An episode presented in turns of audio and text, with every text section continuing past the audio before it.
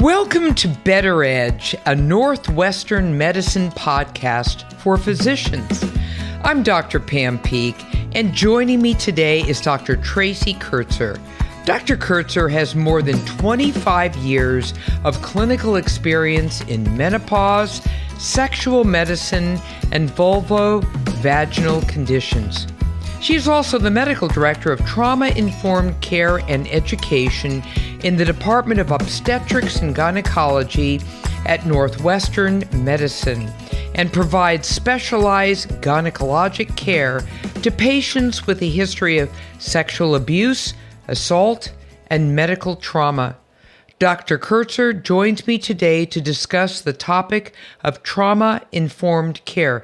Dr. Kurtzer, it's wonderful to welcome you to the podcast. Yeah, thank you so much for the invitation and opportunity to talk today about this topic. So, I think it's always important to start with definitions. How do you define trauma?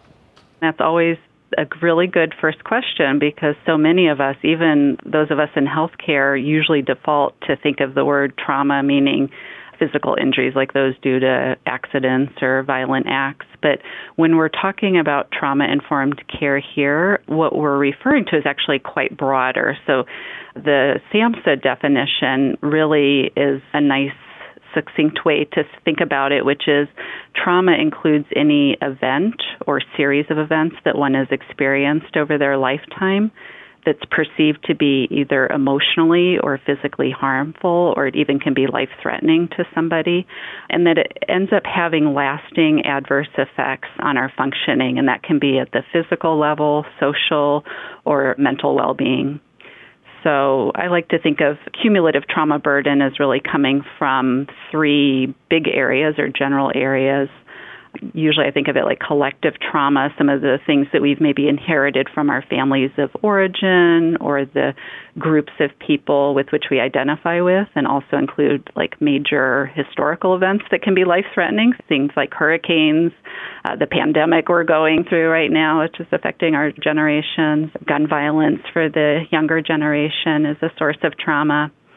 And then second can be interpersonal traumas. Those are a little bit more relatable for I think people, which is things as early in life as school bullying, workplace abuse, and that goes all the way up to really severe forms of physical or sexual violence. And then last, we have just kind of our individual trauma experiences or harmful experiences in our lives. So those can come from our childhood, dealing with chronic serious health issues, and even up to just kind of current day to day stressors from social determinants of health. So, lots of different things that can contribute to the trauma in our lives. And because of that, really, no two individuals are going to have the same experiences or impact from their trauma. And there's just so many different sources, degrees of harm, and other mitigating factors that play a role. Eh, yeah, you know, it's interesting. I'm so glad you just said that because trauma, in many respects, is in the eyes of the beholder, right? And so eh, trauma could be the divorce of, of parents, and you're five years old, and now you're 55, and you talk about it like it happened yesterday, whereas somebody else just blew right through it. And so, so important to honor that unique individual's issue. I'm so glad you defined it as such. So, what then is trauma informed care? So, for trauma informed care as a medical care system, we're basically providing as practitioners, trauma informed care means we're aware of the prevalence of the trauma, so all those things that I just spoke about, that they can be impactful, and we're aware of the potential impact on the health conditions or health outcomes for our patients. So we just basically we have to take that into account during the visit and when we're providing treatment recommendations. And I think a really important part of trauma informed care, one of the most important things is that we're doing our best not to actually contribute to that cumulative trauma for our patients through our words and actions because medical biases and medical trauma are contributing issues there. So there are some other principles that I think we should aspire to when we're being trauma informed in the patient physician relationship. Things like providing a real sense of safety for our patients when they're visiting us in the office. Uh, of course, being trustworthy and trust transparent, and then collaborating with our patients. We want to give them and encourage a sense of control and empowerment in their health care. So, you know, we all, all of us are patients too. We all really benefit from this patient centered approach from all of our healthcare professionals. Tell us about your goals for the Department of Obstetrics and Gynecology at Northwestern Medicine when it comes to trauma informed care and education. Oh, I would love to. so I would say actually even broader. Ideally, I would say really our entire healthcare system staff that care for patients would be trauma informed and we're certainly not there as far as the extent of education, but my role here at Northwestern in our department is not only be one who provides trauma informed gynecologic care, but also as the medical director of trauma informed care education, I teach others in our department and other departments across our NM system and even at outside institutions on how to provide this type of care. But I would say, especially in our field with the prevalence of sexual trauma in our patients, you know, keep in mind that one in three women are sexually assaulted, one in five are raped in their lifetime. I think it's really critical for us to be aware of the impact of those forms of trauma when working with our female identifying or gender nonconforming patients who are getting obstetrical or gynecologic care. So my goal is definitely to have all of our department members well versed in understanding that prevalence and taking that into account when um, taking care of our patients. I also really do feel like it's important. Another component of trauma informed care means taking care of ourselves, right? Kind of the physician heal thyself aspect. And so I do think it's important for medical centers or offices that really want to be trauma informed to kind of recognize that our medical staff, other staff are human too. So we come in with our own histories of trauma, and then in addition, we can suffer from vicarious trauma from caring for our injured or sick or traumatized patients. So ideally, I would say it even is more expansive than that, having our non clinical managers and administration also trauma informed to understand this better and to be able to provide additional support for their staff, especially those who are at high risk for compassion fatigue and burnout. So that would be, I would say, another real important goal of mine for our department and for our system as well. Oh my gosh, I am so glad you included us providers. We're caregivers and we care so much about that patient, but oftentimes we forget about ourselves. We fall off the radar. And I, I really think it's admirable and it is so important to be able to recognize that we're human too. And I love the fact that your program acknowledges that and respects that, honors it in a big way. Now, if we pivot to the patient now, I think one of the biggest challenges sometimes is to identify a patient who may be experiencing or has experienced trauma. Because as you know, they oftentimes hide it and they've gotten used to doing that. So, what are the, some signs that physicians should be looking for during that visit or exam to really identify that patient?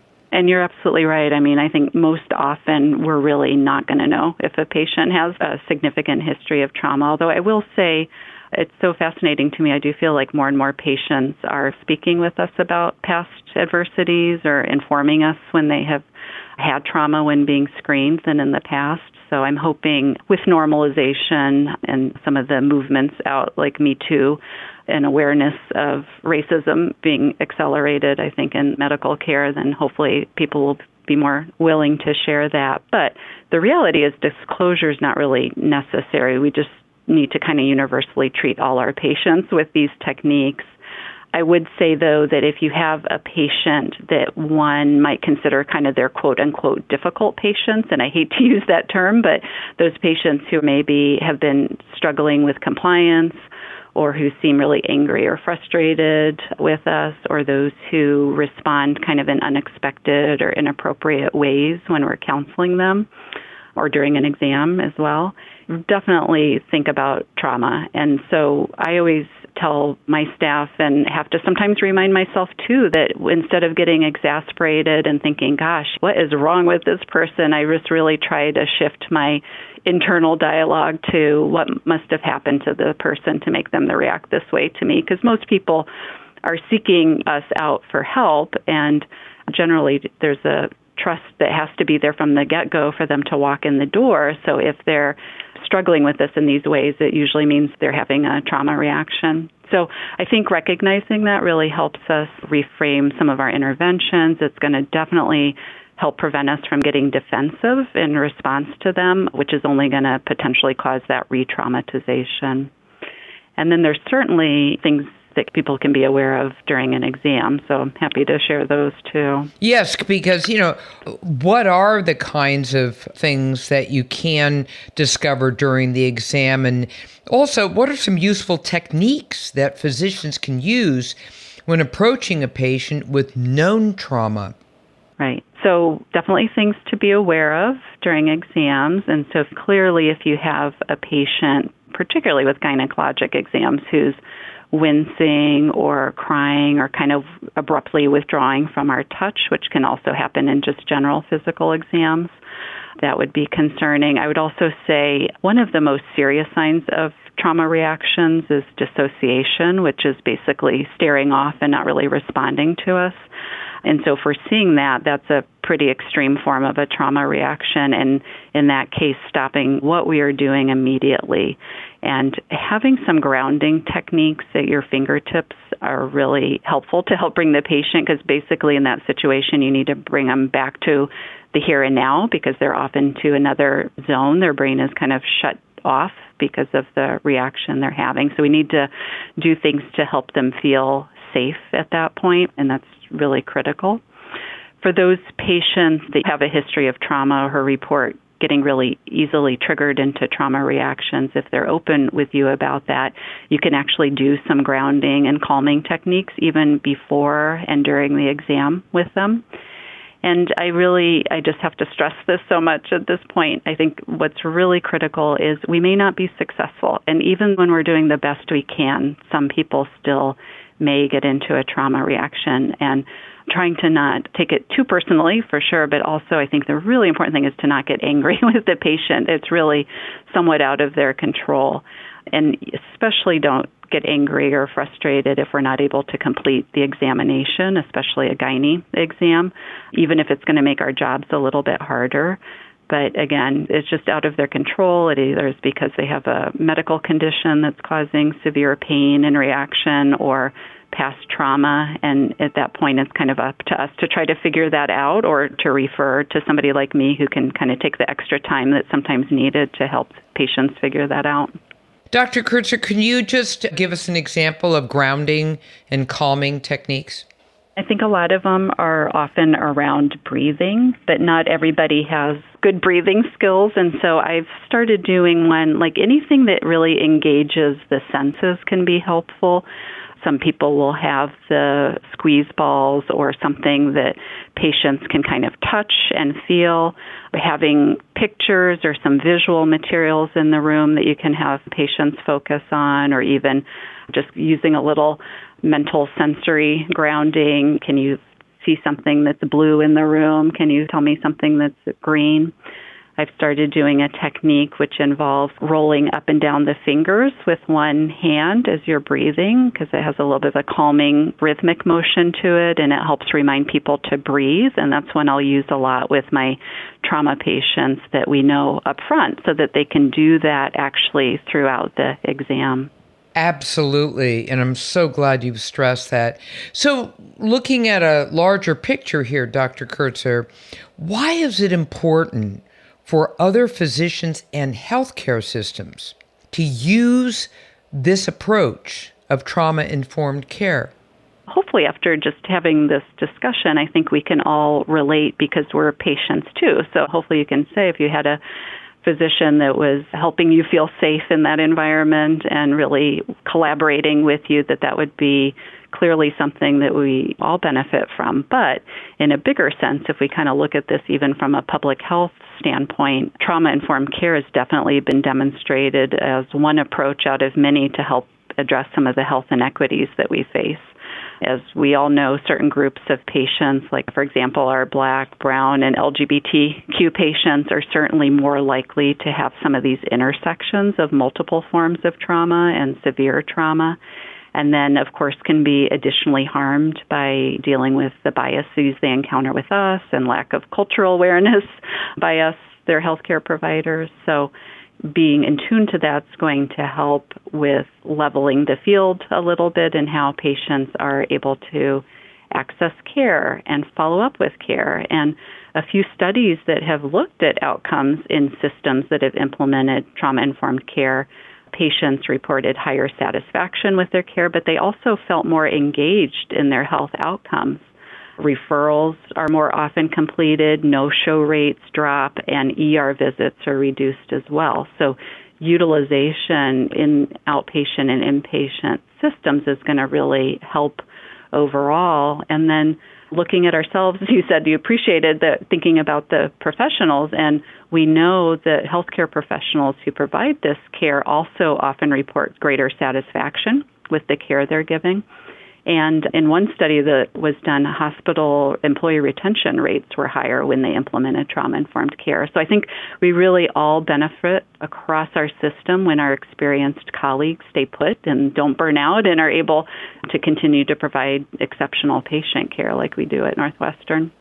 So, right now, I'm sure a physician who's listening is thinking about, well, how do I refer a patient to your program at Northwestern Medicine? And what is the process by which they do that? What types of patients should they be right. referring to your wonderful yeah. program? Well, I am a gynecologist, so we have to keep that in mind. And I would say, so for referring specifically to me, I would say definitely feel free to send any patient my way who's definitely been struggling with their gynecologic exam, and that could be either due to just fear, but pain for sure, and that could be because of past sexual trauma, medical trauma, or who knows why. But any patient that has experienced sexual assault and needs the follow up care from being seen in the emergency room, or especially those who didn't make it to the emergency room, because we really know only about 30% report their assault. So we're seeing many of these patients who have had that experience but actually haven't gotten any follow up care. And I can assist those patients with certainly any important medical care that needs to be done, but also a little additional psychosocial support and referrals for those patients as well. So those would be the folks that I would be seeing here at our center. And to refer directly through EPIC, you can actually just put in a referral under menopause and sexual medicine, which is referral 587, and you can just put my name in as a physician. If you want to write some notes, you can put trauma informed gynae care or TIC and then our coordinator will get the patient connected, or you can just have the patient connect with us directly.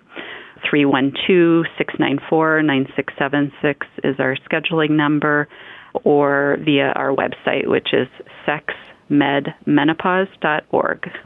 That's fantastic. You know, as we begin to wrap this up, I was hoping you could gift all of our listeners with one last word of wisdom that you think will help providers as they begin to fully appreciate trauma informed care.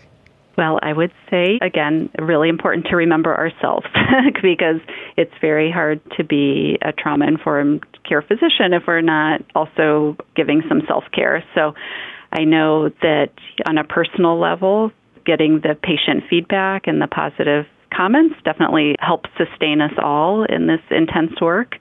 But many of us who do this work with highly traumatized patients, and I want to say I'm not alone here. I'm thinking of all my colleagues across Northwestern who are dealing with highly traumatized patients and families due to particularly the challenges of COVID this year, but even just chronic health disparities and chronic illnesses on a daily basis. So just want to remind everybody to be aware of the effects of vicarious trauma and how that can sometimes lead to compassion fatigue and burnout. We really need to get support from our supervisors and peers. So I will say again, working all together towards a trauma informed transformation for our whole system from top to bottom. And I'm going to continue working on this for all of us. Oh, thank you so much. Dr. Tracy Kurtzer, you are just fabulous. Medical Director of the Trauma Informed Care and Education in the Department of OBGYN at Northwestern Medicine. Thank you very much for all of your information. And I know that the physicians who have been listening have been taking copious notes and hopefully are now much more aware of the need for trauma informed care. Now, for all of you out there to refer your patient or for more information, head on over to our website at nm that's northwesternmedicine.org to get connected with one of our providers. And that wraps up this episode of Better Edge, a Northwestern Medicine podcast for physicians. Please remember to subscribe, rate, and review this podcast and all the other Northwestern Medicine podcasts. For updates on the latest medical advancements and breakthroughs, follow us on your social channels.